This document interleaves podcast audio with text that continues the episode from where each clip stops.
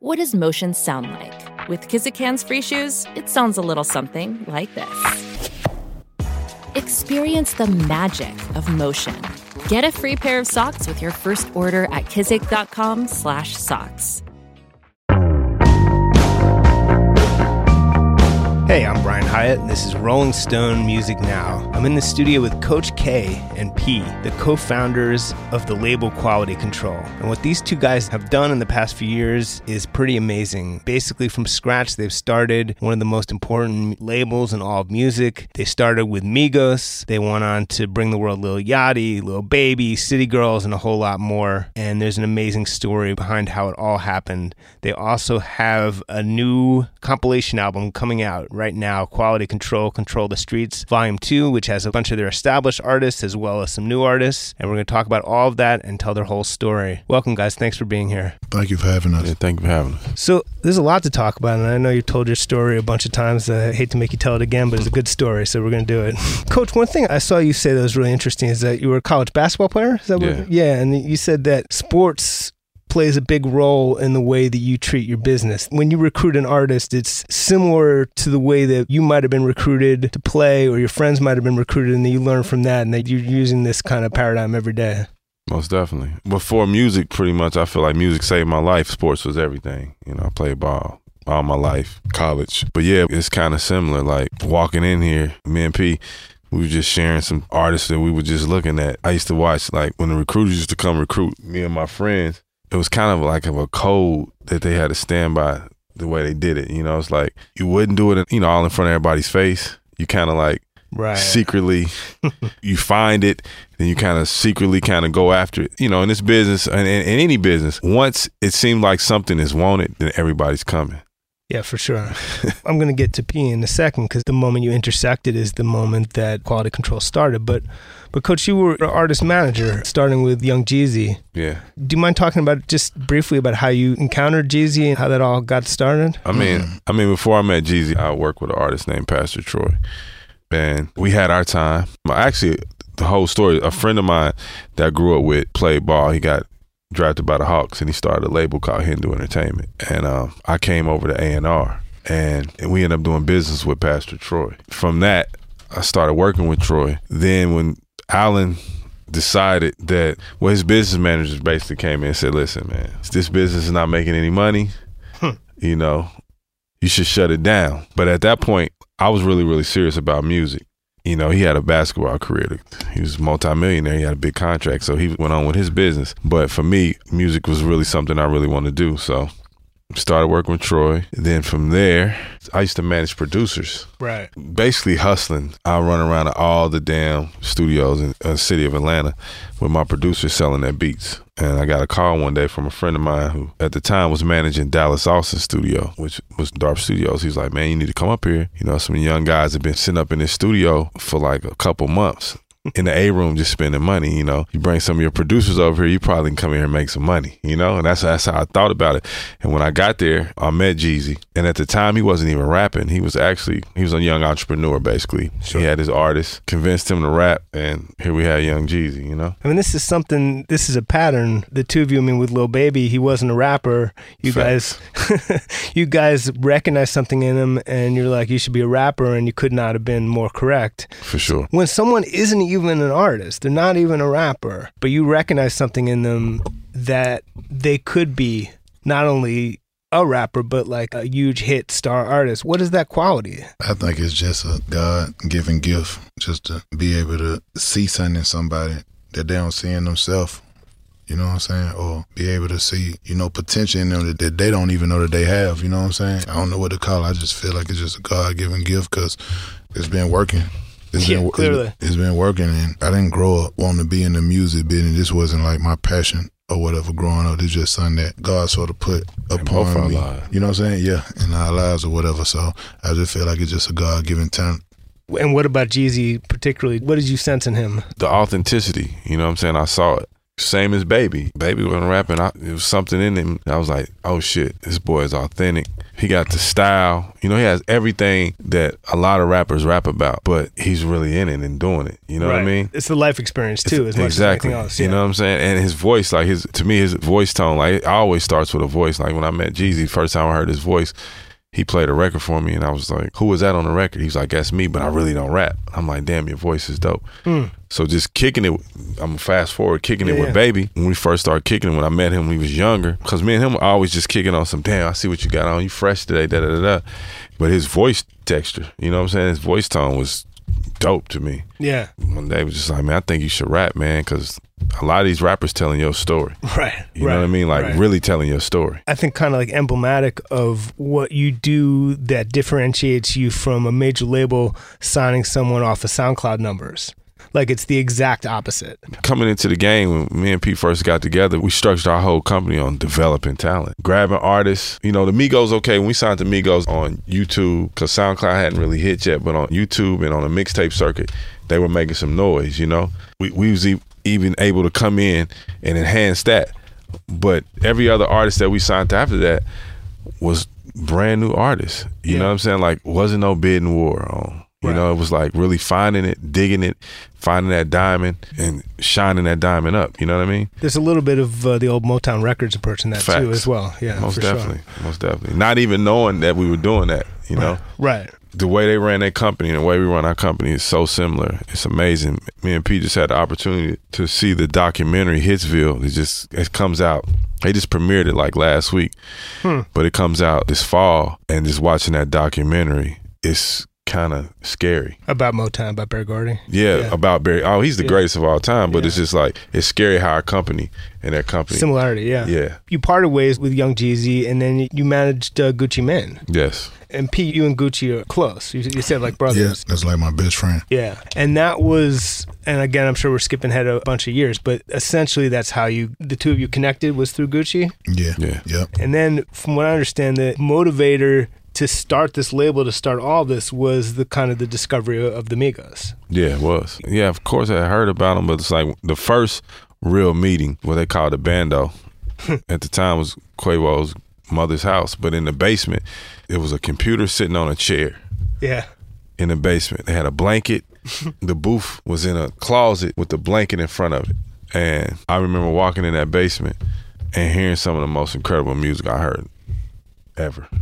And I was so excited when I left out of there. I mean, going in there, I couldn't really show how excited I was. Again, it's a recruiting thing. Like Right. when you recruiting something, it's like you can't really show how excited you make them feel, but you can't show the excitement. But I remember leaving up out of there, and they gave me a CD, and I called P. I was like, "Dog, I'm telling you, man, this shit is crazy. I'm gonna bring you this CD. Just listen to the music." And I think you were worried that it might take P a while to actually listen to it. He, yeah, he takes his time. But it was like a day, like two days later, he called me like, man, this shit is crazy. Yep.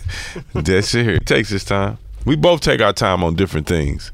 Like certain things, he's fast on it, you know, and sometimes I'm fast on it. I guess that's why we make great partners. And at what point did it go from these guys are great to the two of us need to start a label? We're going to have a plan. It's going to go. Like, how did that actually come together? Shit.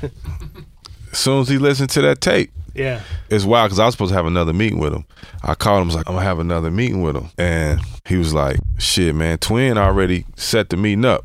You just need to meet Twins, one of the other partners. Like, you just need to meet us down at the studio. They on their way to the studio now. You you moving too slow. And I was like, damn. Actually, the guy over there, um, I had a partner, Twin. Twin called me like, Coach, move slow.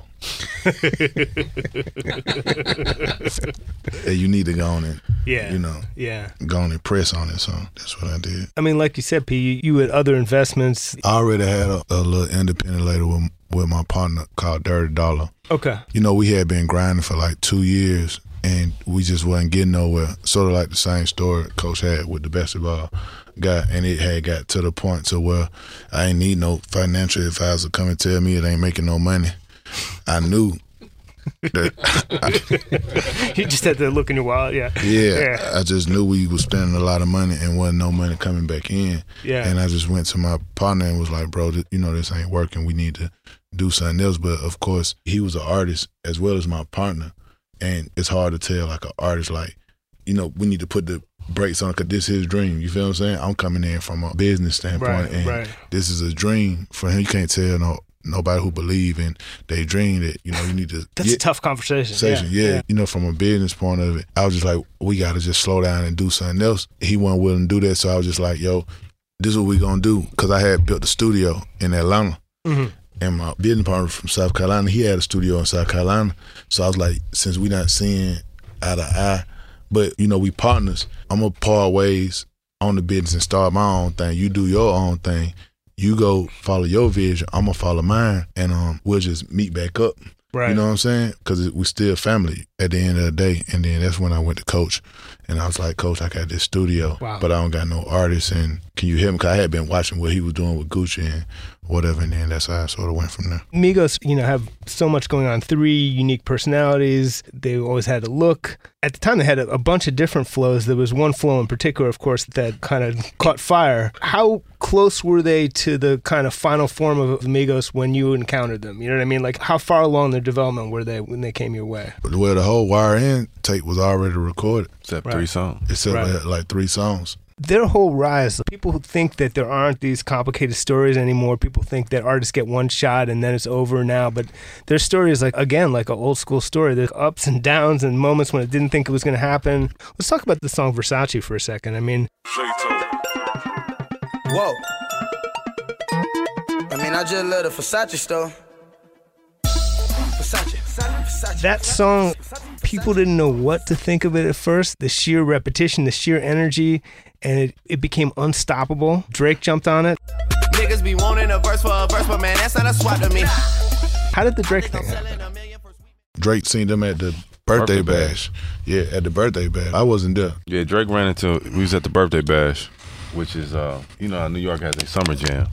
So Hot 1079 Atlanta birthday bash is like the big concert of the summer. Right. You know, everybody come, and I think 2 Chainz was bringing them out that day, if I'm not mistaken, had brought them out. But uh, we had just put out Y.R.N., which was the first mixtape that was put out when we signed the guys, right? And the tape had only been out four days. That's when music used to drop on Tuesday. Right. We had dropped it on that Tuesday. Birthday bash was that Saturday, and Drake walked right up to me and was like, "Hey." He's like, Coach, this your group? He said, Yeah. He said, Man, I've been listening to them for the last four days. And he quoted a lyric off of one of the songs. It wasn't one of the songs that was out, you know, it was like another song he quoted.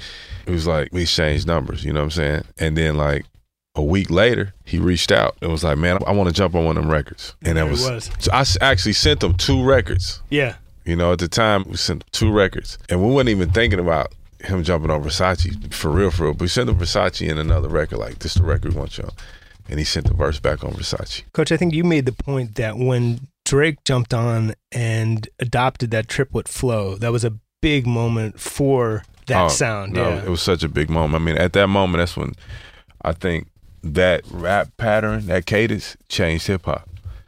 Because Drake being a big artist that he was, shit, he's the biggest, right? With him coming in and adopting that flow, right? I watched the whole rap culture take that cadence to a point. I, I'm not even gonna lie, like me and P, we was getting a little angry because it was like a lot of you know artists that was on bigger levels was getting all the praise. You know what I'm saying? It's like, but this these boys shit. You know what I'm saying? Absolutely. So. yeah. Shit, we had to swim through that shit. You know what I'm saying? Seriously. Yeah, yeah, yeah. And Bad and Bougie.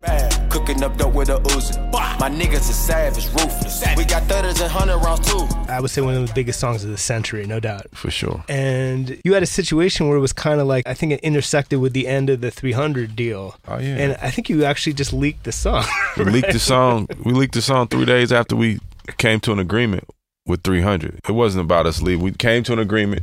300 and QC once we did parted ways. You know, we just came to an agreement, right?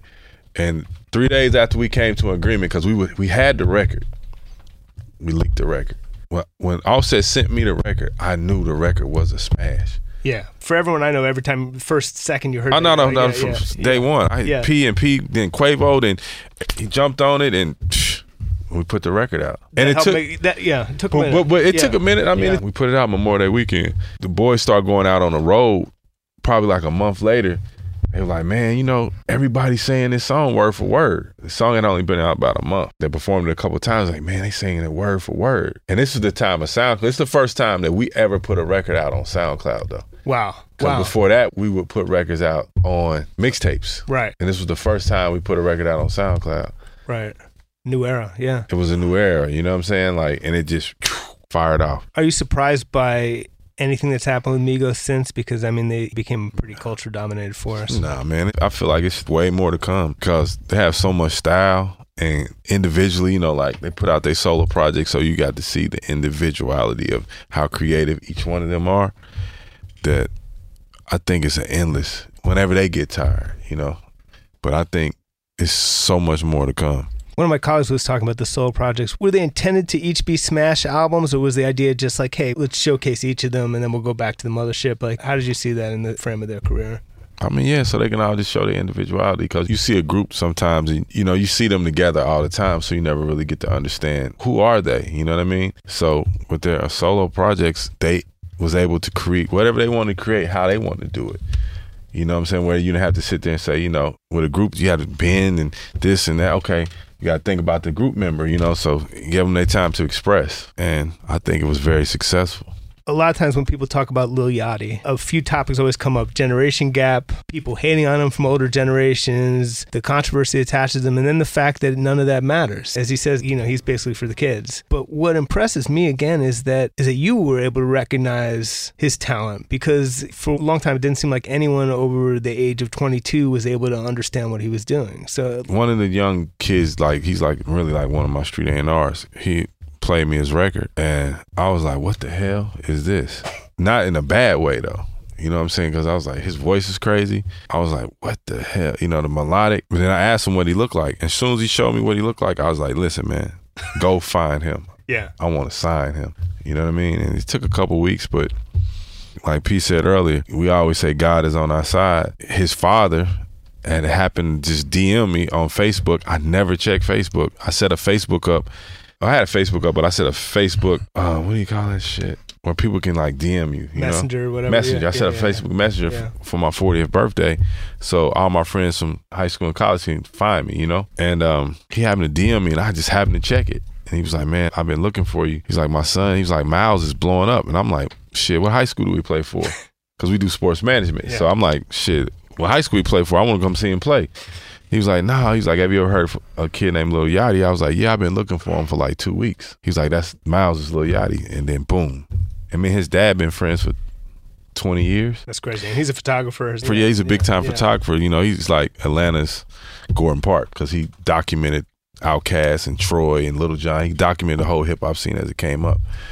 And then it went further than that. Me and his mom went to college. Once I met his mother, it was so it's, you know, shit was supposed to happen. Yeah. Pete, did you have any barrier to understanding Yachty? Because again, I know many people who were not kids at first were like, "What is this guy? What's his deal?" It's even some people in rap were like, "You know, he's a suburban kid. Like, what is this?" Did you get it right away, or did it take you a minute?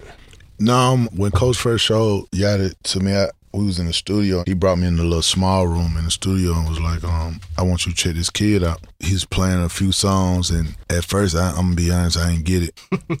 Yeah. I ain't get it. Yeah. And then when he showed me what he looked like with the um, red hair and stuff, I ain't really get it because it just didn't fit what we was over here doing. Like with the other artists, it was just different than anything that we was doing at the time. And um, I ain't get it at first, but then he played this other record, Minnesota. Minnesota. Call like Minnesota. Call like Minnesota. Yeah, I mean, Call Pete- like Pete's kind of Minnesota. like- Need to stay up out the street. Played the Minnesota.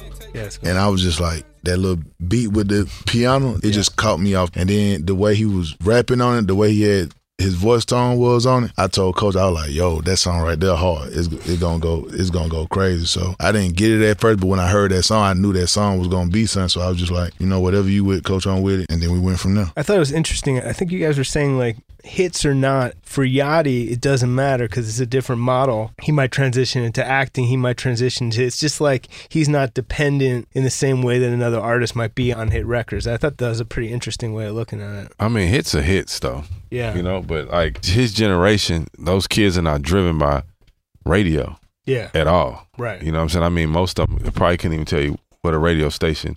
If you ask them, well, what radio station? I probably look at you crazy. You Right. know what I mean? So knowing that, and then you know having conversation with him on what you want to do, he's like, I want to be the next Will Smith. You know, I'm like, Wow. oh shit, well let's go. You know what I mean? Like because we want to have the next Will Smith. So that was really our whole focus, man, to make sure he became one of the best entertainers ever.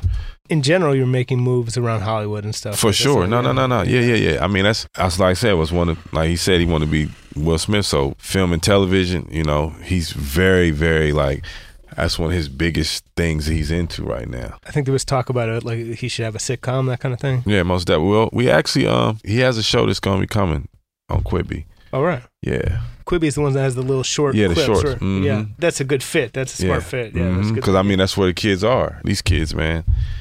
Attention spans, you know, crazy. I think Quibi was one of the greatest ideas. You know, platform that gives you um, bites at seven to ten minutes.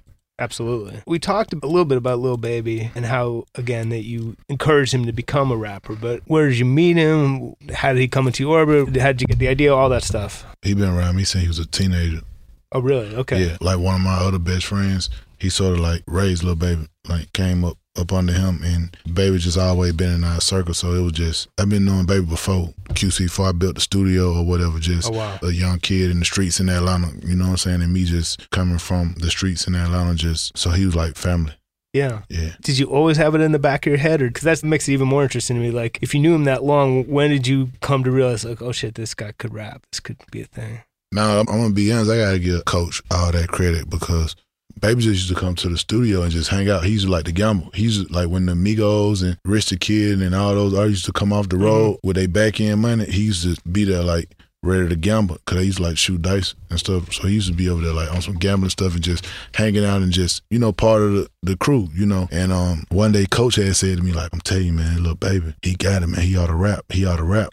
Wow. I ain't see it because at the time, Baby was just in the street. He never gave me like any type of indication that he wanted to even do any music. He was hustling in the streets, getting his little money. He just never gave me an indication that's what he wanted to do. But Coach seen something different.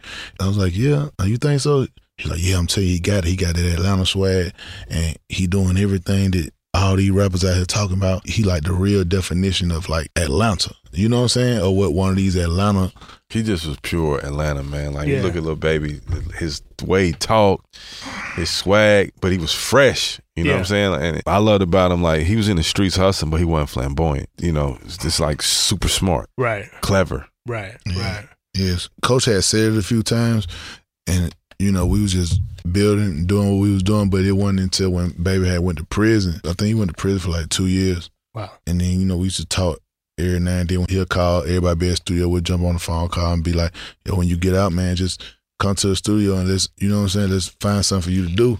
And then when he got out, Coach was encouraging him. And then, you know, he used to come to the studio every day and he was around Thug and um, going over there to their studios and just seeing what everybody was doing. He was hanging out studios. So then one day we just talked and he went in there and started rapping. Was there steps when he got on the mic? Did it take like a couple No. months or you know no, what I mean? no, no. Already- I'm, I'm, yeah. I'm, I'm gonna tell you, it, Yeah. it happened so fast because he just was coming to the studio and he was recording. So I didn't even know he was in the recording. right. You know what I'm saying?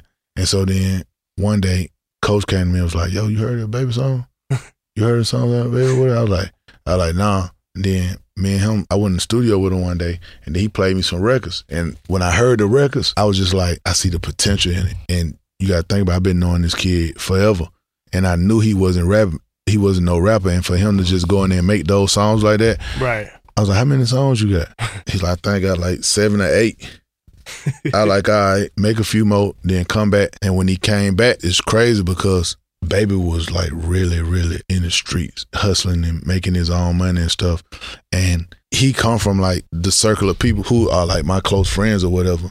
So when he came back and um played me some more records like a couple weeks later, I literally told him like, "Yo, we're gonna freeze on whatever you're doing in the street. Let's focus on this. I got a vision. You, my partner, I want to see you make it more than you know, more than anybody. I want to see you, you know, not no favoritism in the group. Just I want to see you make it, bro. Because I know you out here, and I know that you got potential. But if you take this serious, because it took a lot for me Yeah. to really take the music business serious. You know what I'm saying? But thank God I had like Coach K and you know what I'm saying, like Twin and other people that was encouraging me saying, Man, this business is real and if you apply yourself to it, it's a lot of money in it. So I was telling him like, yo, it's a lot of money in this and if we do it right, we can do it. And I had to actually like reach out to my partner and them and was like, yo, bro, let Lil Baby go. You know what I'm saying? Like, Right. like literally, I had to like make a phone call, like, bro, let them go. I know y'all getting money, doing what y'all doing or whatever, but just let me have them. And this gonna be the plan. If I can get baby to just listen to me and just follow whatever guideline we put out there for him, we gonna make this work. And baby and my partner, we all a team. So I was like, I promise you, bro, if we make this work, it's gonna benefit everybody. You know what I'm saying? Right. Like this gonna be y'all way to get out the street. You know what I'm saying? This gonna be y'all way to make some legit money, take care of y'all family. You know what I'm saying? And man, it was crazy because his first ten songs that he had, I said, How many songs you got? He said ten. He said, I got like ten. All right, give me the ten songs. I got the songs, got them mixed and mastered. I told him to go take a picture. I was like, man, just go take a picture in front of the project. So go to your neighborhood, just take a picture. It was literally just like that. And he came back, he had a picture, and it was the project um Perfect Timing. Yeah. That first mixtape. And um the first ten songs, I just listened to them. I put them in a, you know, I done went from CEO to A and R mode now. I didn't even know I had it in me. I just put the songs in order. We shot like three or four videos off of it, and we just put it out. We, me and him, got out in the streets, and we was out here like literally, literally grinding. And coach was just sitting back like, "Go do your thing." Yeah, You know what I'm saying? yeah, yeah. He, you know, he was focusing on other things, and we got out here and we was just bringing the awareness. And it's crazy because he came back like two months later, and he had like 15 more songs that I didn't even know he was recording. And we was just in the studio and he just played the records. And um, we were going to all the little clubs in Atlanta just promoting that first project. But then he came back like two months later and play some more songs. And I was like, You recorded all these? Did somebody write these for you? He was like, No, no, no. I, I, di- I did. I was like, Man, these songs is hard. Yeah. But I was like, These songs is hard. And then we came up. I told him to go take a picture. I said, Go take a picture with your shirt off. Nah, like, like literally. Yeah. Cause I had this idea. I like, bro, go take a picture with your shirt off and um give me the picture. Cause I had this idea in my head. Coaches always say he the real definition of a Atlanta street cat. Yeah. So he came back, he sent me the picture. It was a picture with his shirt off. I literally I still got the text messages from the artwork designer NB.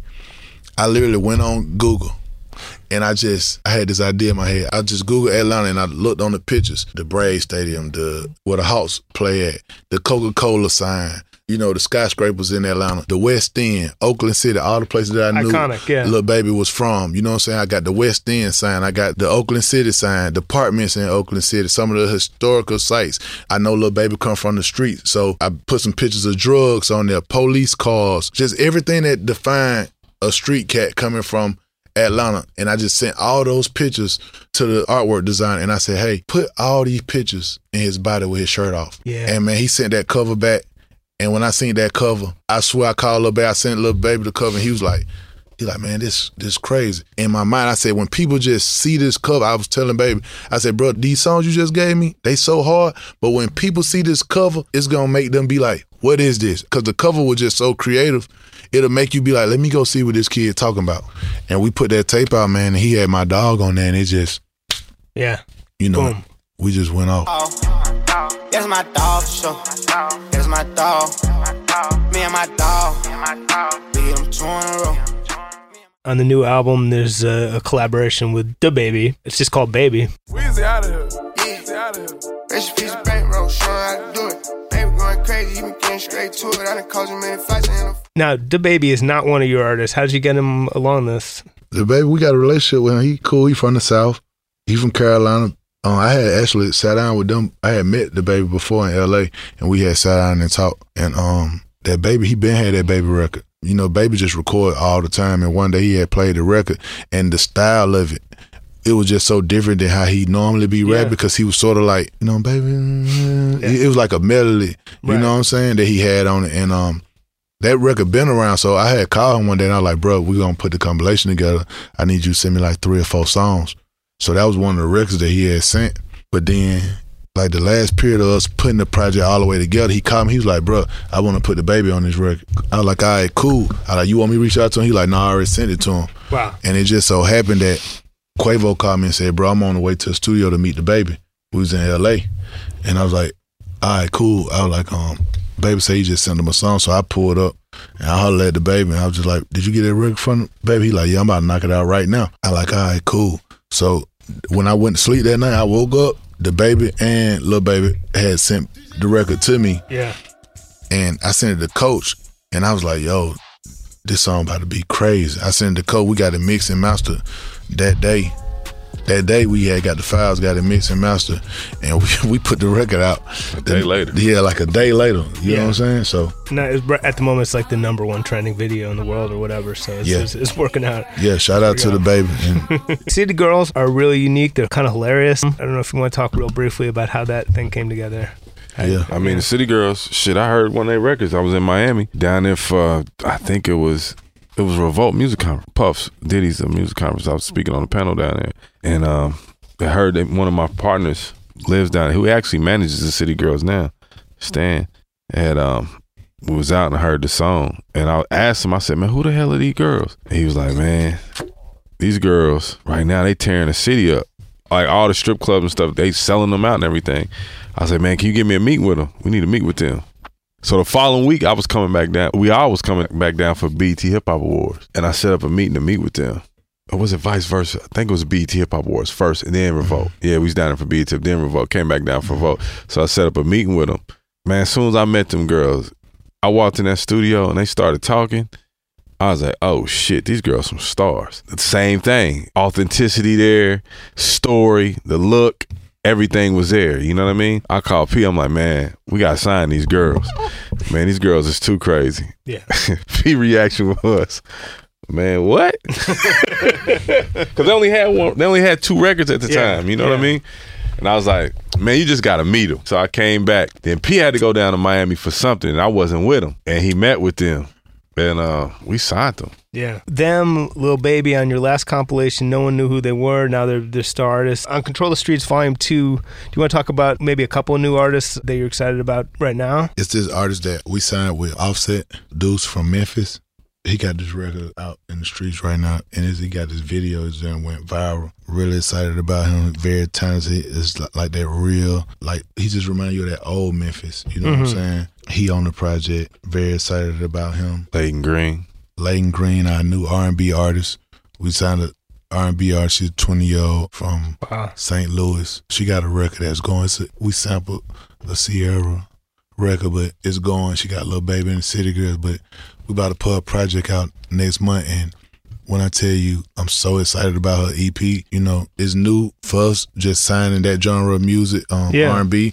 But this girl, she's like really special. She got a story to tell. She got a real story. I'm very excited about her. We got a lot of the teen artists on there. Some baby artists, uh, Rylo Rodriguez. We got Colli- Collision. We got one eye artist from QC, Marlo. Marlo. Very excited about him and some of the other artists. We got 24 Heavy, Lingo. Lingo, Domingo, Mert. Some of the Migos artists. You know what I'm saying? Um, Mango Foo. Mango. Steph London. Steph London. London, yeah. Yeah. Representing. Yeah, so a full slate. You got a whole future slate up there. Yeah. And we got a lot of star guest artists on there too. Yeah. So, you know, we got Travis Scott. Meek. We got Meek, Megan Thee Stallion, and I don't know. There's a lot on there we missing out. DaBaby. Yeah. got DaBaby. It's crazy. You know what I'm saying? In the minute we had left, I just wanted to look ahead to the future of, of the Migos. Culture 3, people think it might come out like early next year. I don't know. Where are they with that? We're cooking up right now. You know, when you're cooking a, a master meal, you just gotta wait on the meal. We're cooking up right now. Are they actively recording or is it Oh, like for a- sure. Yeah. Yeah, yeah, Yeah. Hell yeah. Yeah, that's what I'm saying. It's cooking. Yeah, it's cooking right now. I think everybody's gonna be excited for what they get. For sure. Every time they come together, it's just growth. All right, Coach KMP, thanks so much for being here. That was excellent. Control the Streets Volume 2 is out now. There's a lot of other music we talked about that you may have already heard. It's a lot of projects coming. A coming. lot of projects, This, a lot- fourth quarter, yeah. A lot coming up. So this has been today's Rolling Stone Music Now. We'll be back next week here on Sirius XM's Volume Channel 106. In the meantime, we are a podcast. Download us as a podcast wherever you get your podcasts. Maybe leave us a nice review on iTunes. As always, thanks for listening, and we'll see you next week.